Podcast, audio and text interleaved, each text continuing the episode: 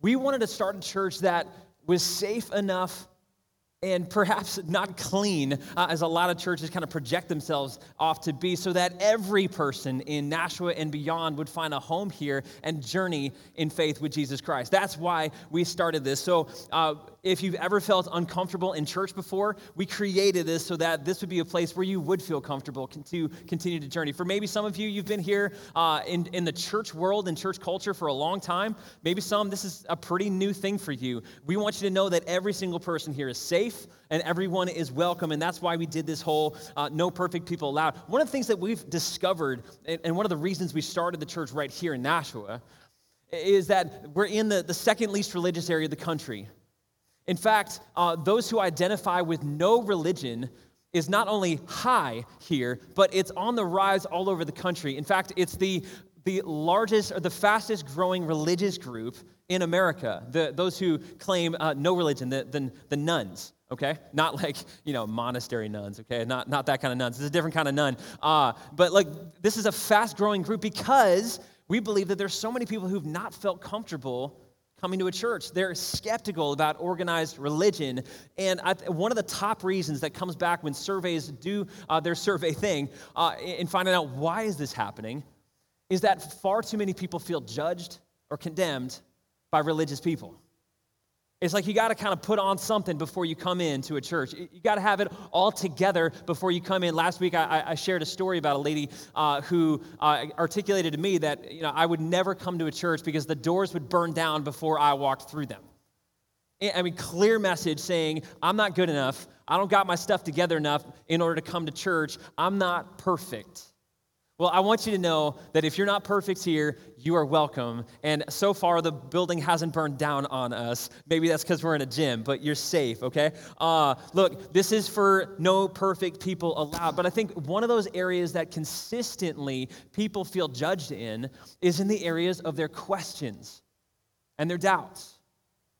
Because if we're honest, we've all got questions about life, right? We've all got doubts about certain things and whether they're true, whether they're not true. And depending on how we've journeyed with other people, we've either felt safe to be able to wrestle with those doubts and those questions or really not safe. All it takes is one person shutting you down when you ask an honest question. And at that point, man, you, your guards are up. And you're thinking, man, I, I don't ever want to go there anymore, okay? And sometimes when we're sitting in that doubt and that question, like it can be paralyzing. You know, we, we either just we, we learn to shell up and not talk about it, uh, or you know, or, or we just avoid the people that we know are, are going to give us a hard time. And I think that's why a lot of people have just walked away from Christianity and uh, and and faith in general, because a lot of Christians have just said, no, no, it's not okay. You just got to believe. Don't question. You just got to have faith, right? You ever heard that? If you had like a, an honest question about something and someone says, like, stop this question, just, just have faith. Just have faith. Man, it shuts that conversation down immediately, doesn't it? I mean, in that moment, you got nowhere to go. You just, well, guess I'm not good enough. I just, I don't have enough faith. So today, really, the, the, the big thing that we're going to wrestle with is is it okay to actually have doubts? And if so, what do you do with them?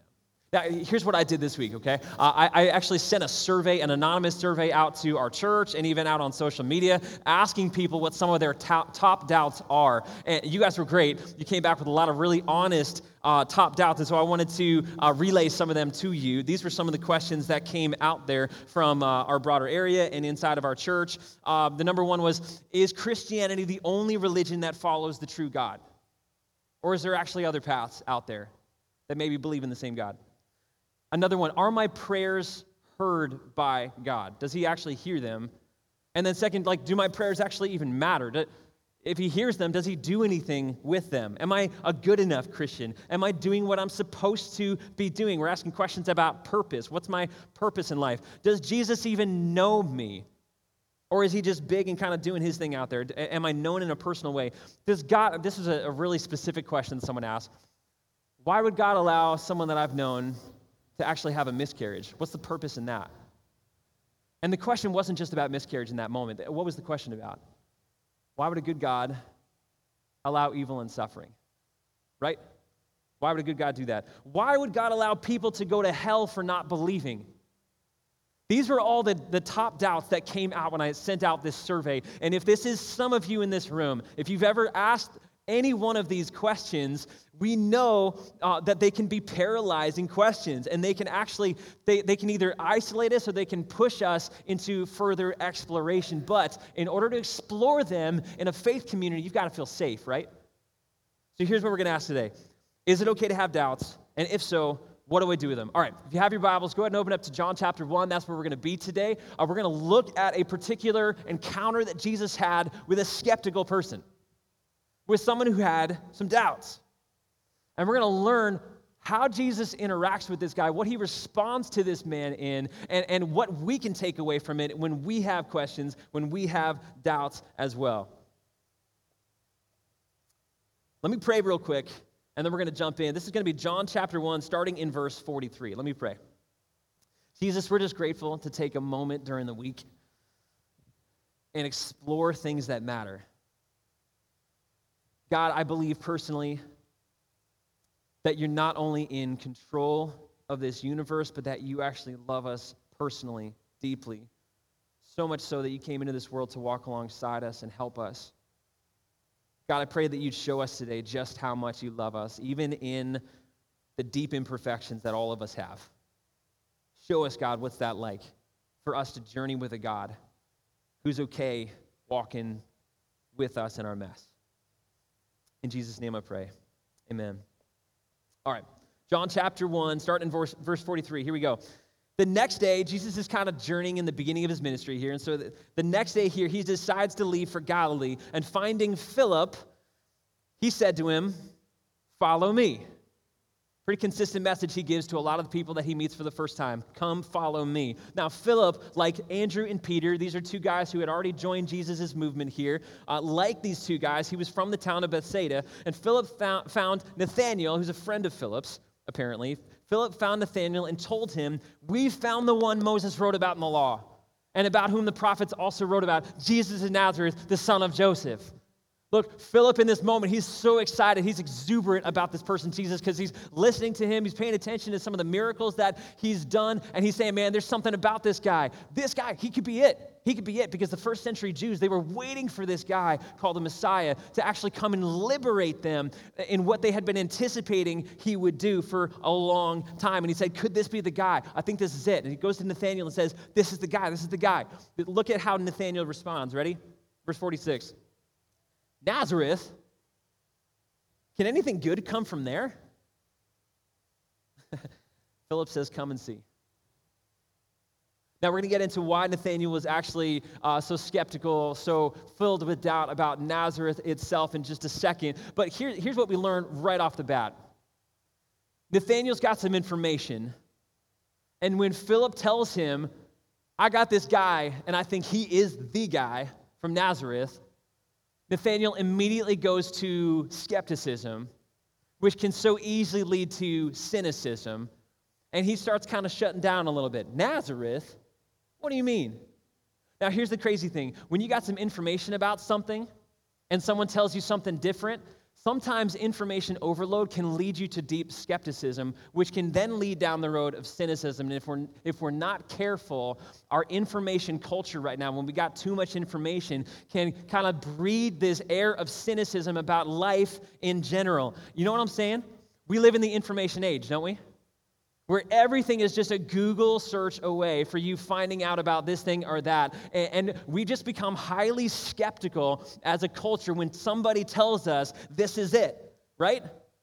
I mean, anything that we say, this is it, this is the solution, this is the solution to your hair loss problem. Believe me, I become highly skeptical, okay? Uh, this is your solution to your dating problems. This is the solution to your bank account problems. We're like, really? Really? You are in the information age, and sometimes too much information can kind of lead us down the path of cynicism. I think it is one of the greatest temptations that we have. Last week, I actually, uh, when I was preaching, I was talking about water, uh, and at one point I said our bodies are made up of somewhere between 50 and 65% water. Someone came up to me afterwards and was like, Really? That's not true, is it? Actually, we did some research. It, was true, okay? Uh, but, like, that just proves we're in an age of skepticism. We've got cynicism that kind of, it breeds, like, you know, all over us because there's a million opinions, there's a million sources that will tell you a million different solutions to some of the problems that we have. And the, the default that a lot of us have is how do you know? How do you know? How do you know that's the way? How can I trust that that is really the way? And man, it's, it's nowhere more true than when it comes to the deepest parts of life, right? Faith. And so it's not a surprise that one of the top doubts that people had in this anonymous survey was how do you know Jesus is actually the only way? How do you know? I got a friend um, that I meet with every once in a while at random coffee shops. I don't have an office uh, because we, we just rent space. And so I've got three offices uh, Starbucks, uh, Bonhoeffer's, and Press Cafe. They're fantastic. And so I meet with some of these people in my office. Uh, they don't know it's my office, but it is. Uh, and uh, anyway, I'll, I'll be talking to this guy, and like he prides himself in how much he knows and how well traveled he is. And we've been journeying together for about a year and a half through a lot of different conversations. But he keeps coming back and says, you know what? With all the information that I know and all of the travel that I've had and talking with all sorts of different people and their experiences and all sorts of religions, and like, you know, I just don't even know. I don't know. How can I know that Jesus is the only way? How can I know? I'm telling you, sometimes the amount of information that we have can be our biggest enemy. Because what it does, and this, here's why it's so dangerous. You ready? Here's why it's so dangerous. It leads us down the road of cynicism, which can so easily become arrogance. Okay? When you think that you know more than somebody else, and you become cynical about what they've shared with you, there is an, an, air of pride and arrogance that will shut that conversation down. I, I know too much. I know too much to actually buy into what you're telling me. There's an air of arrogance. Now, just because something is challenging to believe does not make it untrue. Isn't that right? Just because it's hard to buy into it does not make it necessarily untrue. Now, the wild thing is, I've been journeying with this guy for the past year and a half. Where he was in moment one to where he is right now is amazing. And I've been inviting him like Philip was inviting Nathaniel hey, come and see. Come and see. Let's explore this together. No joke. He's starting to talk to his wife and say, you know, I think I need to start coming on Sunday mornings. You can pray for him. You can pray for him. Uh, but here, here's the reality uh, nobody likes a know it all. Am I right? Look, when you walk into a room and you, you interact with someone who knows it all, there is nothing that just gives you the warm fuzzies like that. You know, like someone just comes up to you and be like, no, no, no, like you've been doing this all wrong. I don't know if you've ever had someone that just walked onto your job like day one without really ever knowing you and started telling you how to do your job better than you know. Like that, like nothing gives you the warm fuzzies like that, okay? Um, like more like know-it-alls are just hard to interact with uh, because cynicism in like in, in that know-it-all like it just it breeds this this air of arrogance and pride and it just shuts relationships it, it shuts conversations it shuts exploration down and this is where nathaniel is right now so here's the first thing that i want you guys to write in your notes here's what we need to do in the, in the age of information, this is the first thing that Jesus is inviting us to do. Ready? You have to doubt your doubts. You don't learn how to doubt your doubts. Stop being so cynical. Stop being so skeptical about things and actually explore it. What if you don't know all there is? Because, man, we, we live in an age where it's easy to know a, a little bit about a lot of things, okay? But just because you know a little bit doesn't make you an expert. Learn to doubt your doubts. Don't, don't just take the easy road because cynicism and skepticism, that's, that's the easy road, okay? That's the easy road, okay? Uh, look, we got some donuts out in the hallway today. Donuts are easy and they're delicious. Does not make them really good for you, right? and like some of you are like questioning the, the decisions you just made. Uh, oh, look, I love donuts. You, you just got my permission to go eat as many donuts as you want today, all right? Uh, but just because it's easy doesn't make it better. Uh, just because you want to date somebody, okay, uh, doesn't make them a good person to date. It doesn't matter. Like, and for some of us, like we've just blown past all the wisdom and uh, the the thoughts that some of our friends and our family members have said about certain people that we wanted to date, being like, that's not a good idea. This person's made a lot of bad choices. You know, you shouldn't be going down that road. We're like, no, like I'm not going to listen to you. I'm skeptical about what you have to offer because I want what I want in this moment. Man, doubt your doubts. Doubt your doubts and dig deep. Dig deep. Start questioning these things and actually explore it. I mean, start asking yourself, could I be wrong? Could I be wrong? That's number one. Doubt your doubts. So, why is Nathaniel so skeptical? Why? That's the burning question here. Why is he so, so skeptical? Well, what does he say? Nazareth. Nazareth, like, can anything good come from there? Here's the historical background on Nazareth, okay? Uh, look, even in 21st century America, when you get some urban people that look at a rural setting, do they usually look at them positive or negative? Negative, right? When you got the city dwellers, they look at the rural people, they're like, yeah, they're like backwoods, uneducated, unsophisticated. Like that's that's just who they are, okay? So when we got some like backwoods New Hampshire people in the house today, I just want you to know you're welcome here, okay? The safe place. Uh, but yeah, we got some fist pumps in the air. So good. We got some hicks in the house. You are welcome here, okay? Anyway, um, this is what was happening. In southern Judea, that's where the big city was. They look up at the north in Galilee and they say, man, those, that's where the hicks are, okay? Now, Nazareth was like Hickville of the Hickville. That was that place you just don't want to go, okay? Because, like, probably missing a number of teeth out there, okay? Like, look, that's what I'm saying. Like, they're not sophisticated enough. They're saying, like, really? Our hope is coming from Nazareth? I mean, if they were going to write this today in Nashua, they'd probably say, hey, we found uh, the one Moses wrote about in the law and whom the prophets also wrote, Jesus of the tree streets. Right? Look, if you got to know Nashua enough, like you know, stay away from the tree streets. When we first got here, that was the that was the, the dominant message that we got uh, when we were looking for apartments. They're like, oh, this is great. I'm glad you're moving to Nashua. Just stay away from the tree streets. Like nothing good comes from the tree streets. Just back away from that area. Nothing good. That's what Nathaniel's saying. He's like, no, no, no. You don't understand. I, I've got information here. I'm probably better than they are over there. Nothing good can come from Nazareth. And so here's what he, he adopts his attitude. His attitude in this moment is one of dismissiveness. It's dismissive, it's eye rolling. Give me a break. Nazareth? Here's what's so dangerous about dismissiveness, okay? Um, it destroys problem solving, it destroys conversations, it actually gets in the way of relationship building. There's no hope for relationships if there's eye rolling, if there's dismissive attitudes in it. Uh, Pastor Tim Keller, he summarized a book, a marriage counseling book written by a lady named Tara Parker Pope uh, on this topic, and, and she put it this way Eye rolling is one of the de- definitive signs that a relationship is in serious trouble. Marriage counselors look out for it because it signals contempt for the other person.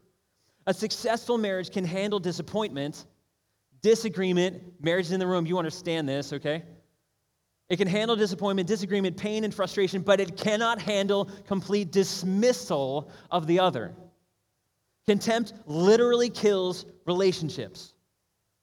This is what Nathaniel is doing. He's, he's adopting an air of cynicism, of skepticism, but he, he, he, he breathes it to the area of dismissiveness, of eye rolling, and there's contempt in this.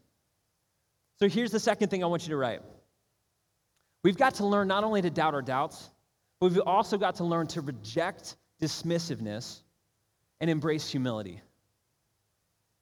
Because dismissiveness will kill and it will destroy. Humility actually builds and it connects and it leads to positive things. For, for a lot of people, when they look at Christianity, instant dismissal. Oh, that's naive. That's for people who need a crutch, you know? That, that's for people who, you know, just they feel like they, they need some other people around them just to feel better about themselves. There's, a, there's a, a lot of air and cynicism and dismissiveness towards Christianity right now in our culture. Why would I ever need the church? Why? It's dismissive. But here's, here's the thing that we have to understand as followers of Jesus Christ. This is so good. Christianity is always on the wrong side of the tracks kind of a faith. Jesus always comes from Nazareth. Always. You think about that. The God of the universe came into this world. Where did he start? He started to a virgin mom who wasn't married yet, and he was born in a feeding trough.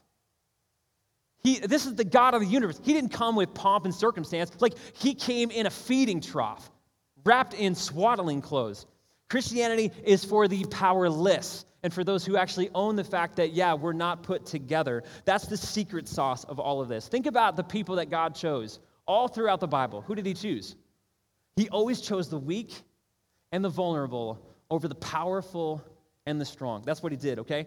God consistently chose the younger brother. He, he, chose Abel over Cain. He chose Jacob over Esau, even though in the ancient world, the firstborn was the one who had all of the privilege and all the status and all the inheritance. He chose the youngest son, Joseph, over his 10 brothers. He chose the youngest David over his seven brothers. Back in the ancient world, uh, barren women were not valued, but God consistently chose the barren women to uh, actually further his plans Sarah and Rebecca and even Hannah, Samuel's mother. He chose the misfits, he chose the nobodies, he chose the screw ups, he chose the murderers, those who were jacked up, the prostitutes. I mean, he chose the cheats and the liars. I mean, he chose all of these people to continue to further his plan. Why? Because God's got a consistent message throughout this entire book. You can't save yourself. There's only one person who can save you. And it doesn't come through dismissiveness or pride. Comes when you actually humble yourself and admit that you have a need for a Savior. Only in that moment, when we come to God with open hands, are we in the place where not only He can do something amazing in our life, but something amazing in and through us in the lives of other people as well. Nazareth is always where Jesus comes from. Jesus said, Blessed are the poor in spirit, not those who are jacked up in their ego and their pride. Blessed are the poor. The Apostle Paul put it this way For the message of the cross, it's foolishness to those who are perishing. Of course, they're going to come at it with an air of dismissiveness and count it out. But to the, uh, for, for us who are being saved, it's the power of God. Jews demand signs, Greeks look for wisdom, but we preach Christ crucified a stumbling block to Jews and foolishness to Gentiles, but to those whom God has called, both Jews and Greeks, Christ, the power of God and the wisdom of God, because God chose the foolish things of the world to shame the wise. God chose the weak things of the world to shame the strong. God chose the lowly things of this world and the, and the despised things and the things that are not to nullify the things that are, so that no one could boast in front of him. This is one of the things that actually separates Christianity from all other religions. Um, most other religions, almost all, you could probably identify when you look and explore it deep enough. You've got to do something in order to appease the God or attain eternal life or whatever that goal is. You've got to do something. You've got to you've got to think better thoughts. You've got to you know follow the five pillars. You've got to you know the eightfold noble paths. There's all sorts of things that you have to do in order to attain something better. But Christianity is not spelled D O do. Christianity is spelled D O N E. It's done. When Jesus Christ came to the world, he did for us what we could not do because we were powerless to do it on our own. We needed his intervention. And so here's the, the thing about doubts don't be dismissive, embrace humility. Because when you recognize and own the fact that you've got questions and doubts, it's actually one of the greatest signs that you're in the place where God can meet you and use you like never before. God can work with a humble heart. He can't work with a prideful heart. And he chooses not to.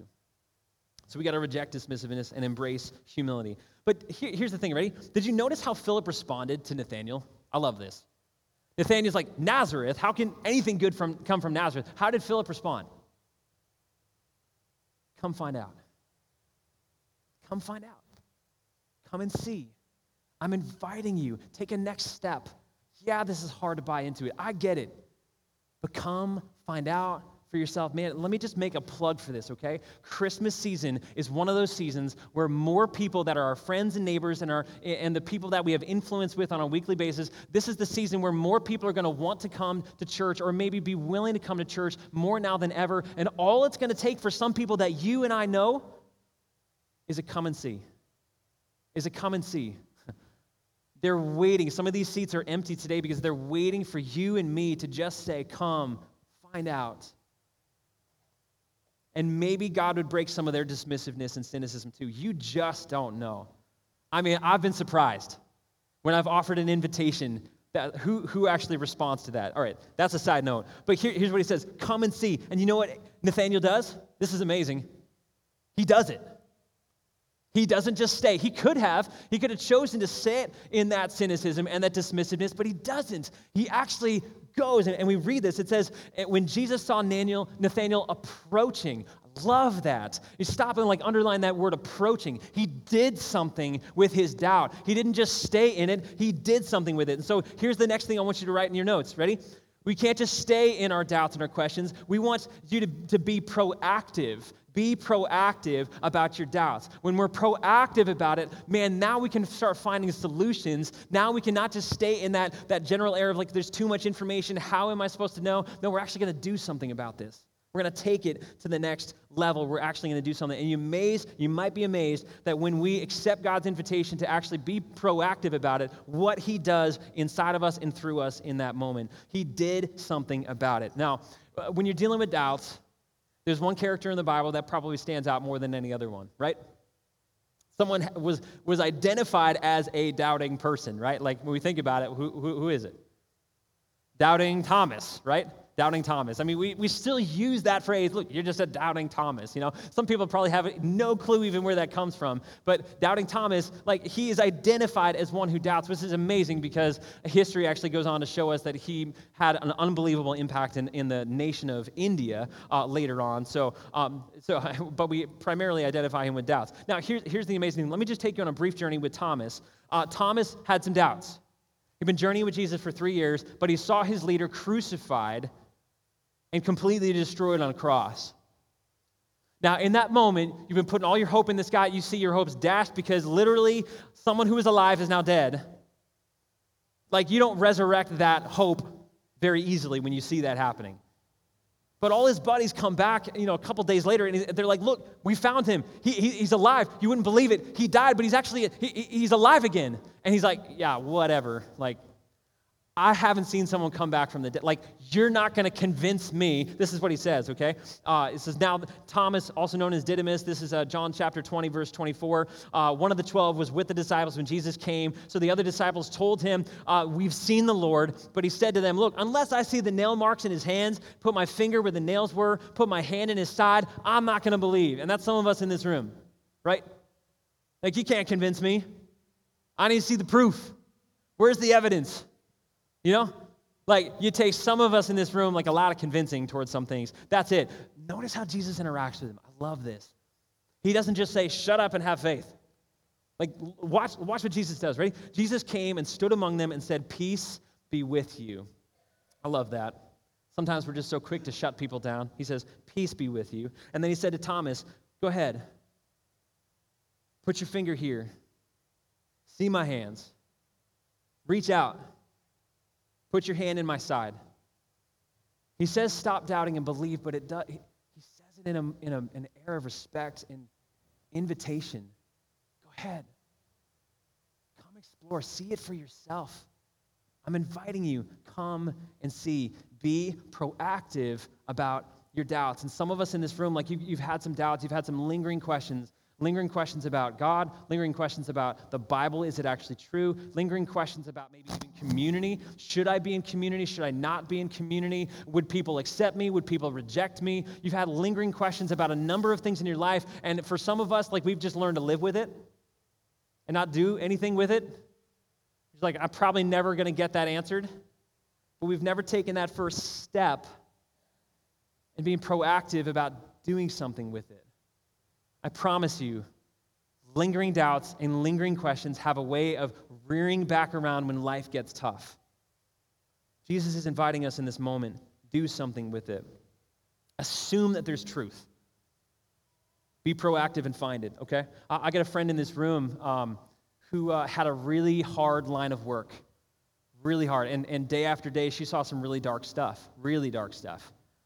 And, and after a while, like with all this dark stuff that she'd see, like it would just be so easy in an era of cynicism to just believe how can a good God exist when I'm seeing evil and tragedy every single day? And a lot of us, like when we experience those kind of things, I have friends in this room like who, who've been overseas in the military, and when they see those kind of horrific things, they're just like, I don't know, I don't know that I can actually believe in a good God when I've seen these kind of things. And it would be so easy in that moment to just shut down our exploration because we've bought into dismissiveness. And we've, we've just sat in those questions and in those doubts. This is what I love about my friend. Instead of just giving into that and, and just staying there, she did something with it. And she started exploring these answers. And it, no joke, this is where it took her, okay? When, she, when she's looking at all this, her journey through it, this thinking through it philosophically, and then journeying with other people in, in faith and in church, she came to the place of understanding like, I can't actually call something evil unless I assume that there's a baseline ultimate good in the universe. Like, unless there's a perfect good that actually exists, I can't say that this is actually evil. It just is. Like chaotic forces and, and just blind evolutionary things at, at, work, like that can't actually tell me something that's good and that's bad. I have to assume that there's a moral order of the universe and it's not just out of chaos, it actually comes from a personal uh, being who, who built goodness into this universe. And if that's true, then God must exist. You see what happened there? She was proactive. She did something with it. And, and her, her exploration into questions and into doubts actually brought her to a place where she was stronger and the faith actually got deeper. For some of us in this room, like you've never actually taken that next step in your faith journey. You've never, you've never gone there with where is God when there's evil and suffering? Where is God with, with what we know about science? Where is God? Is the Bible actually true? Is it trustworthy? And I, I just want to I want to invite you, if that's you in this room, to actually go to the wellnh.org slash groups and find a, a group called the Problem of God. There you can actually sign up for a place where you can, you can be in a conversational environment with other people that also have doubts and questions and, and dialogue about it together. And it's, it's not just the Bible that we look at in that environment. We actually look at a variety of different evidences and, and sources that lead us down a place where we allow people to question, but then explore it on their own and come to their own conclusions. I'm telling you, that is one of my favorite environments that we've ever done here at our church. The problem of God because we believe in the power of exploration. Be proactive. Be proactive about your doubts. Be proactive. Now, what happens when Nathanael meets Jesus? Okay, let's, let's continue to journey through the story. Verse 47. When Jesus saw Nathanael approaching, he said of him, Here truly is an Israelite in whom there is no deceit. How do you know me? Nathanael asked, right? When he just meets Jesus, and Jesus is like, Man, you got no deceit in you. He knows he's an honest guy, just says it like it is. We know some people that just say it like it is, maybe a little bit too blunt, a little bit too curt sometimes, but Jesus is like, look, dude, you say it like it is. He's like, what? How do you know me? Look what Jesus says, ready? I saw you while you were still under the fig tree before Philip called you. It's like kind of creepy, right? Like, like Jesus kind of Facebook creeped him on that moment, you know? Like he just called him out. I saw you before Philip got to you. I know you. And look at how, how Nathanael responds. Ready? Rabbi, you're the Son of God. You are the King of Israel. Nathanael had a miraculous moment with Jesus. I don't know what happened under that fig tree, but it was private and it was personal enough that when Jesus said, I saw you, boom, it exposed him completely. I mean, we don't know what happened. There might have been something embarrassing happening under that fig tree, okay? But Jesus said, I saw that. I saw that.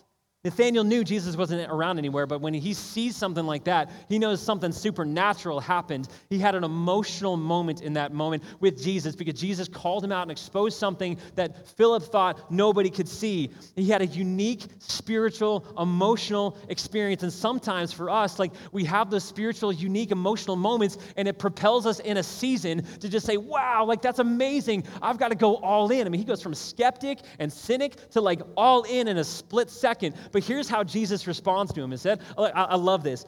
Jesus says, Look, in verse 50, this is so good. You believe because I told you that I saw you under the fig tree, but you're going to see greater things than this.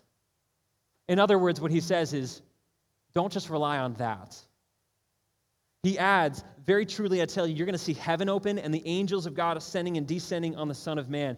Jesus says, Look, you asked me, How do you know me? But I'm saying to you, you don't know me yet.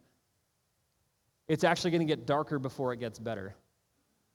And I want you to actually go on a journey with me beyond your emotions. Here's the, the, the, fourth thing I want you to write down don't rely on emotions alone. Don't rely on emotions alone. Explore truth. Don't rely on emotions alone. You've got to get at the bedrock of truth and convictions because an emotional experience is not going to carry you through the storms of life. I mean, be honest about it. God wants us to have an spiritual, a spiritual experience with Him. He wants us to have those emotions and those, those amazing highs in, in different moments, like every relationship, but we can't rely on those alone because when the storms of life hit, they're not going to be able to carry you through to the other side. Jesus says, I want you to go on a journey with me, Nathanael, and I want to get to the bedrock of your convictions because once you get to what you firmly believe is true, because you've explored it, you've wrestled with it, you, you've gone through those doubts and all of those questions, and you've come on the other side because you believe it, not just because you had a spiritual, uh, emotional experience, only then are you going to be strong enough to withstand anything in life. And for some of us in this room, like Sunday mornings or baptism or some of these uh, you know, events that we had in the community, they're really fun. They can be really cool, kind of uplifting moments. But Jesus is saying, I want to invite you on a journey to go deeper than that. I want you to actually dive into the Bible, the Word of God. I want you to d- develop a discipline with exploring this stuff on a daily basis. I want you to dig at the root of what you actually believe. Jesus is saying, I, I want you to go deeper. And he invites him to, to actually think about something. He, you know, he says, uh, you know, heaven's going to be open. I'm, I'm going to, you're going to see this. Heaven's going to be open, and the angels of God ascending and descending on the Son of Man. What does he mean by that? Angels ascending and descending. It's actually a reference to something that happened in the Old Testament, where the patriarch Jacob had this vision that God laid out of a ladder coming down from heaven. I don't know if you guys remember that story at all, but there was a ladder that actually come from heaven down, and there was angels ascending and descending in the Old Testament. What does that even mean? Here's the reality, guys. At the very beginning, when humanity was created, God gave us an opportunity to have a relationship with Him, but we rejected that and we dismissed God and said, I want to do things on my own. And what happened in that moment was a massive barrier between us and God. And what God was showing Jacob is that there's actually going to be a pathway created to connect heaven and earth again one day. That's what's going to happen.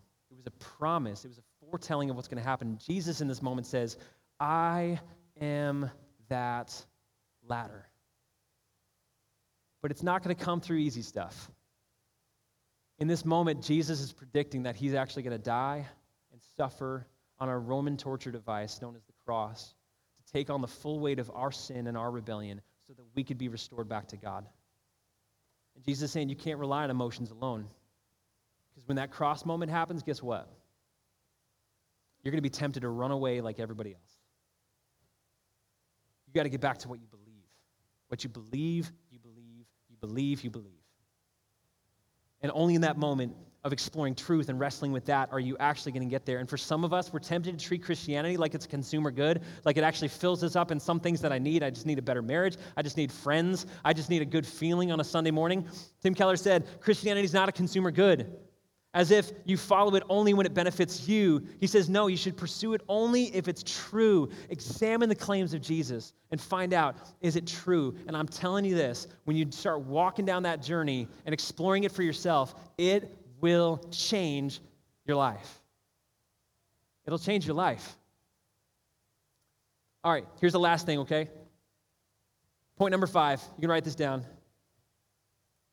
Don't explore truth alone. This is the, the biggest, probably most important part of all of this. Because our culture tells us that your private spirituality is enough for you. That's sufficient. But notice the invitation here. Don't explore truth alone, commit to conversation with others. Don't explore it alone, commit to conversation with others. Jesus invited Philip to do what? He said, Follow me. He didn't just say, Hey, here's a couple of resources. Why don't you go explore that on your own? No, he said, Follow me be in community, be in relationship. Philip then invited Nathanael to do what? Come with me and see. I love that. Exploration of truth always is best in, in community and relationships. Uh, in, in the, the, early church, Paul met a group of the uh, uh, uh, of early kind of skeptical Jews called the Bereans in Acts 17, and, and, this is how they responded when, when Paul started telling them the message about Jesus. It says, "Now uh, the, the Berean Jews were of more noble character than those in Thessalonica, for they received the message with great eagerness and examined the scriptures every day to see if Paul said was actually true, and as a result, many of them believed." You notice that? They went back to this, but they didn't do it alone. They examined this together. Hey, man, this is a shameless plug. You've got to check out groups. If you're not in a group yet, man, I encourage you. Go to the wellnh.org slash groups. Find a group that fits for you because these are relationships, they're community environments where we get to explore this truth together. And maybe for some of us, like your barrier is that, like, I, I don't know, I've, I've been a part of community conversations before and I've just gotten shut down. I was dismissed because of some of the questions and the doubts that I had. I wasn't accepted. Uh, I'm not in a good enough place for, to be able to have those conversations. And Jesus is saying, please work through that and jump into a group. Join a conversation with other people because in that, it's amazing. When you're in a group with other people, blind spots get revealed, right? We don't know what we don't know sometimes. And we need some other people to show us what we don't know. You get challenged in some of the things that you thought were true and maybe weren't because you're, you're rejecting dismissiveness and you're embracing humility. And when you embrace humility and you're working through some of these doubts, relationships get formed. And I'm telling you, transformation happens in relationship every time. That's the blueprint of what God gave us here in the Bible. Transformation happens in relationship. Does it get messy? Yeah, you bet. Guarantee you, someone's going to offend you in a group, all right? It will happen, but it's worth it. Some of my best friends have come out of our group. Some of the greatest transformation that's happened in this church has come out of the groups that I've been a part of and other groups that other people have been a part of. Because they got known, and even in being known, they were fully loved, they were supported, they were strengthened, thoughts were challenged, people grew. And I had the privilege of baptizing people right here with a mobile baptism tank because people went from atheist, skeptic, cynic to fully in with Jesus Christ. That doesn't happen on your own. That happens when we stop journeying in isolation and we start doing it together and exploring what does this really have to say. That's my invitation for all of us. It's okay to have doubts. But the big question for all of us in this room is what are you doing with it? What are you going to do with it? What's your next step today? What's your next step? Do you need to just reject dismissiveness and embrace humility? Do you need to doubt your doubts? I mean, do, do you need to stop maybe relying on emotional experiences and actually start that journey? Do you need to join a group? What's that next step for you? Jesus' invitation to Nathanael was come and see and come on a journey with me. And it changed his life forever. Let's pray. Jesus, we love you. We thank you, God, that you don't leave us on our own but you actually meet us in our questions and our doubts. God, help us to be honest in this room today. Help us, God, whether we've been a Christian for a long time or whether we're real new to the faith, God, I pray that you'd help us to really legitimately get honest in this room about those questions, about those doubts. And God, my hope for every one of us in this room, myself included, is that we would not be content to do nothing, but that you'd show us a next step today. Jesus, show us a next step because we believe that your life and the life that you've offered us is greater than we can ever imagine. God, help us to embrace that today. Take a next step. In Jesus' name.